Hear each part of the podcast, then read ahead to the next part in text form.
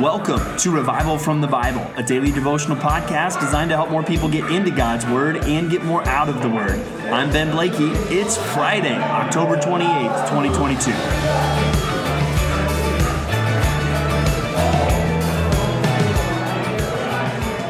As you can clearly tell by the sound, I am sure by now, we're recording this at the men's retreat. You can hear ping pong in the background, you can hear men having fellowship in the background. It is currently 11:23 p.m. on Thursday night, night 1 of our men's retreat, and I'm joined by a very special guest tonight, Pastor Charlie Matz. Pastor Charlie, welcome back to Revival from the Bible. Always good to be here. Excellent. Tell us a little bit about Compass Bible Church Treasure Valley Men's Retreat 2022. Where are we? What are we doing? What's going on? We're in McCall, Idaho at Quaker Hill Retreat Center, and we're here with about 130 men from our church. And we're talking about victory. We want to have victory over the sins that are most common in the lives of men. And tonight we talked about victory over pride. Awesome. So, victory is our theme. And tell us a little bit just about the format of the retreat? What are we doing? Who's teaching? And what else is going on at these sessions? So we have all three of the pastors teaching. Pastor Ben taught tonight on pride, Pastor Josiah tomorrow morning on anger, and I'm teaching on lust or sexual sin tomorrow evening. And then the next day, we have one more session talking about having victory back home as we go down the mountain. Now, the format's pretty cool because what we're doing is we're having messages talking about how to have victory over these sins. Then we're also interviewing different people about their testimonies of struggling with these sins, but seeing victory as God works through the power of the Word of God in their lives. Right, and that fits well, this theme fits well with something that we read today in our New Testament reading from 1 Peter 2. Uh, starting in verse 9, it reminds Christians of who they are it says, But you are a chosen race, a royal priesthood, a holy nation, a people for his own possession, that you may proclaim the excellencies of him who called you out of darkness into his marvelous light. Once you were not a people, but now you are God's people. Once you had not received mercy, but now you have received mercy. Beloved, I urge you as sojourners and exiles to abstain from the passions of the flesh, which wage war against your soul. Keep your conduct among the Gentiles honorable, so that when they speak against you as evildoers, they may see your good deeds and glorify God on the day of visitation. So, that idea of even waging war, that our flesh waging war against the soul, that's, that's really the war uh, that we're hoping to talk about victory in for these next couple days here at the men's retreat. Yeah, absolutely. And that's a lot of what's going on here. We're spending a lot of time talking about what the Word of God has to say about these sins. Then also what God has given us as far as tools to put in our tool bag, so to speak, right. to have victory. So we hope that there's a lot of practical nature to this retreat as well. And as you can hear in the background, the men are also spending a ton of time together in fellowship because we know we can't do it without the church and the body that God has given us to bear the burdens of one another.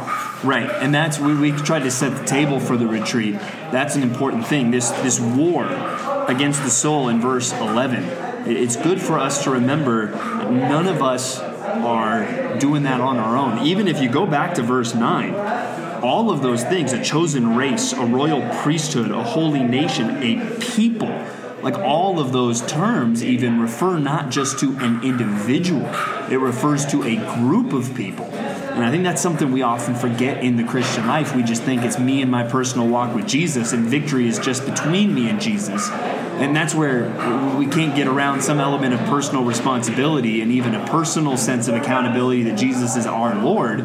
But God has clearly given us people to come around us and to serve alongside of us and to share these burdens with us. And so put up with the ping pong and the noises in the background because we're hoping that God is going to bring men together in ways that help them fight their their sin. And that's what these retreats are all about. Whether it's a men's retreat or a women's retreat, just getting away, spending some time aside from everything else, setting aside special time to do some of the things you just don't do on a normal basis. And you know, that's our desire is to get as many of the men from our church up here so that they can have these moments that are set aside where there's longer conversations, there's more time spent in prayer, there's more time spent with other men developing relationships so that we can really put those into practice as a habit Right. in our life. Because a lot of what you're talking about, even in these sessions, uh, at least in this session tonight, and what we're going to be talking about tomorrow, is about creating a life that is habitually in alignment with what the Word of God says. Because Right. a lot of these sins come from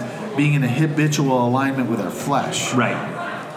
And uh, tonight we focused on the sin of pride. And even our Old Testament reading today, Jeremiah 7 through 9, uh, touches on that at the very end. In Jeremiah 9 23, it says, Let not the wise man boast in his wisdom, let not the mighty man boast in his might, let not the rich boast in his riches, but let him who boasts boast in this, that he understands and knows me, that I am the Lord who practices steadfast love, justice, and righteousness in the earth. For in these things I delight, declares the Lord. So there we see a warning against a specific form of pride, boasting, specifically in wisdom, in might, or in riches. Uh, tell us more about what we learned about tonight and what was shared tonight on the subject of pride. Well, it's interesting you bring up this idea of boast in knowing the Lord because Right. your first point is so in alignment with that idea in, in some sense because your first point was stop trying to ungod God. I think that's a point that's going to stick with me for the rest of my life. I've never actually heard it uh, put like that before. This idea that you don't want to start lining up across from God in opposition from Him, and when you're prideful, you're going to be in opposition to God, the scriptures say. Right. And so, boast in knowing the Lord is this idea of the more I know the Lord, the more I understand His holiness, the more I understand who He is, the more I understand I don't want to line up in opposition to this Lord. Right. And when we think of things like wisdom, might, or riches, you may have some of those things. You may have wisdom, you may have might, you may have riches. God gave them to you. Right. And the moment we start to take credit for that, we try to ungod God. I stole that line from Thomas Watson, by the way. That's not a Ben Blakey original. Um, but we try to ungod God. We try to put ourselves in the place of God. That was even one of the points. Uh, you know, one of the symptoms of pride was a sense of self accomplishment. And I I shared with the men, I had to edit that point because originally I was thinking an overdeveloped sense of self accomplishment. And I realized overdeveloped is uh, Department of Redundancy Department. If you have a sense of self accomplishment, you are proud because even the things we may accomplish in this life, if we're not saying, well, all the things I did to do that were given to me by God, we're starting to take His place. That's probably the symptom uh, that we talked about 11 different symptoms. I guess, I guess 13 actually, because I mentioned lust and anger as symptoms, but we didn't talk about it because there's going to be whole messages on those ones. But that's the one that I think Jeremiah hits on most directly there.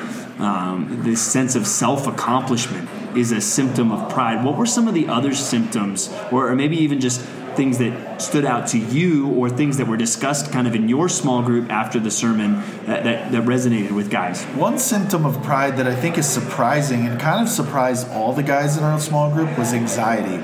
That not a lot of people think of anxiety as a symptom of pride, but this idea that we are really trying to take control of the world, and when the world seems out of control according to our standards, we become anxious, and that is a sense of pride that we are trying to tell God how to do His job. And then I, you know, there was, um, I think, self pity was a big one, talking about, you know, being this victim that we have this victim mentality, like something is happening to us that isn't just. Or uh, unwillingness to confess sin was a big one. You Right. When we're unwilling to admit to the people closest in, to us in our lives, whether that's our wives, our children, or the people that God has put in our life groups or things like that, if we're unwilling to admit the sin in our lives, then we're unwilling to agree with God Right. about what is actually going on in opposition to Him. I think another one that was uh, really important for men is this idea of frequent conflict and then lack of submission to authority. Right. You know, I, hey, I'm always in conflict with other people, always find myself getting into arguments, either hypothetically or in reality, or just grumbling and disputing in my mind, which I know you're going to teach on here this weekend in Right. Philippians. Uh, but this idea of lack of submission, that was a big one that came up too, because I think men are designed to lead. Right. And so we have this natural headbutt that happens with other areas of authority in our lives Right. just because we're naturally leaders and we're called to be leaders, but we always have to humble ourselves in the way that Scripture tells us to humble ourselves. And, and that's interesting. First Peter two. That's what it goes straight from. Hey, abstain from these passions which wage war against the soul. It goes straight from that into be subject to the Lord's for the Lord's sake to every human institution, whether it be to the emperor as supreme or to governors as sent by him to punish those who do evil or praise those who do good. How submission is our default. Uh, and that needs to be something we check against because I do think we see the biblical examples of times like Daniel or Paul where they had to do something that was not commanded because they had to obey God rather than, than men. But I think part of what makes those examples so powerful is anybody that knew them knew that was not normal for them. Their normal was I'm doing what I'm told, I'm submitting to authority, and how that's a good check for us uh, on our own hearts. So as we continue, let's let's wrap up. What, what are some ways that people listening to this podcast, uh, because we're recording, we, we, we waited to record today. It is 11:33 at Thursday night. People are probably listening to this. A lot of people on Friday. Um, what are the ways they can pray today for this retreat? Is there'll be a session Friday morning, a session Friday night, and then one more session Saturday morning? How can people pray? I think pray for the men to respond, all the men, including us, to respond to the Word of God and what's being taught about the reality of the sin of pride, anger, and lust in our hearts. And tomorrow, when we talk about anger at 9 a.m., if you happen to be listening to this before then, pray at 9 a.m.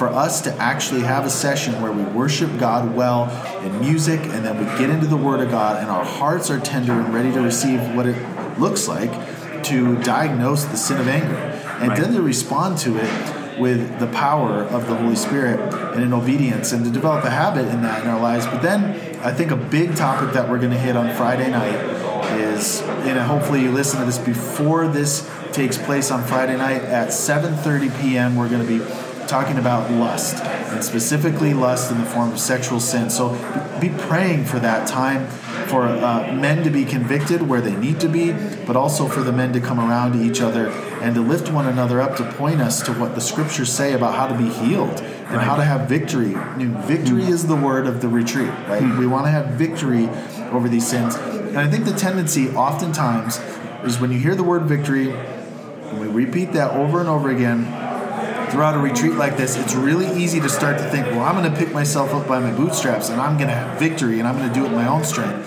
Pray for the men to truly understand their dependence on God to have victory. Right. Well, thanks, listeners, for hanging with us. Different recording, probably different sounds. It's, the reason why this is an audio podcast and not video. I think somebody just walked past us in their pajamas.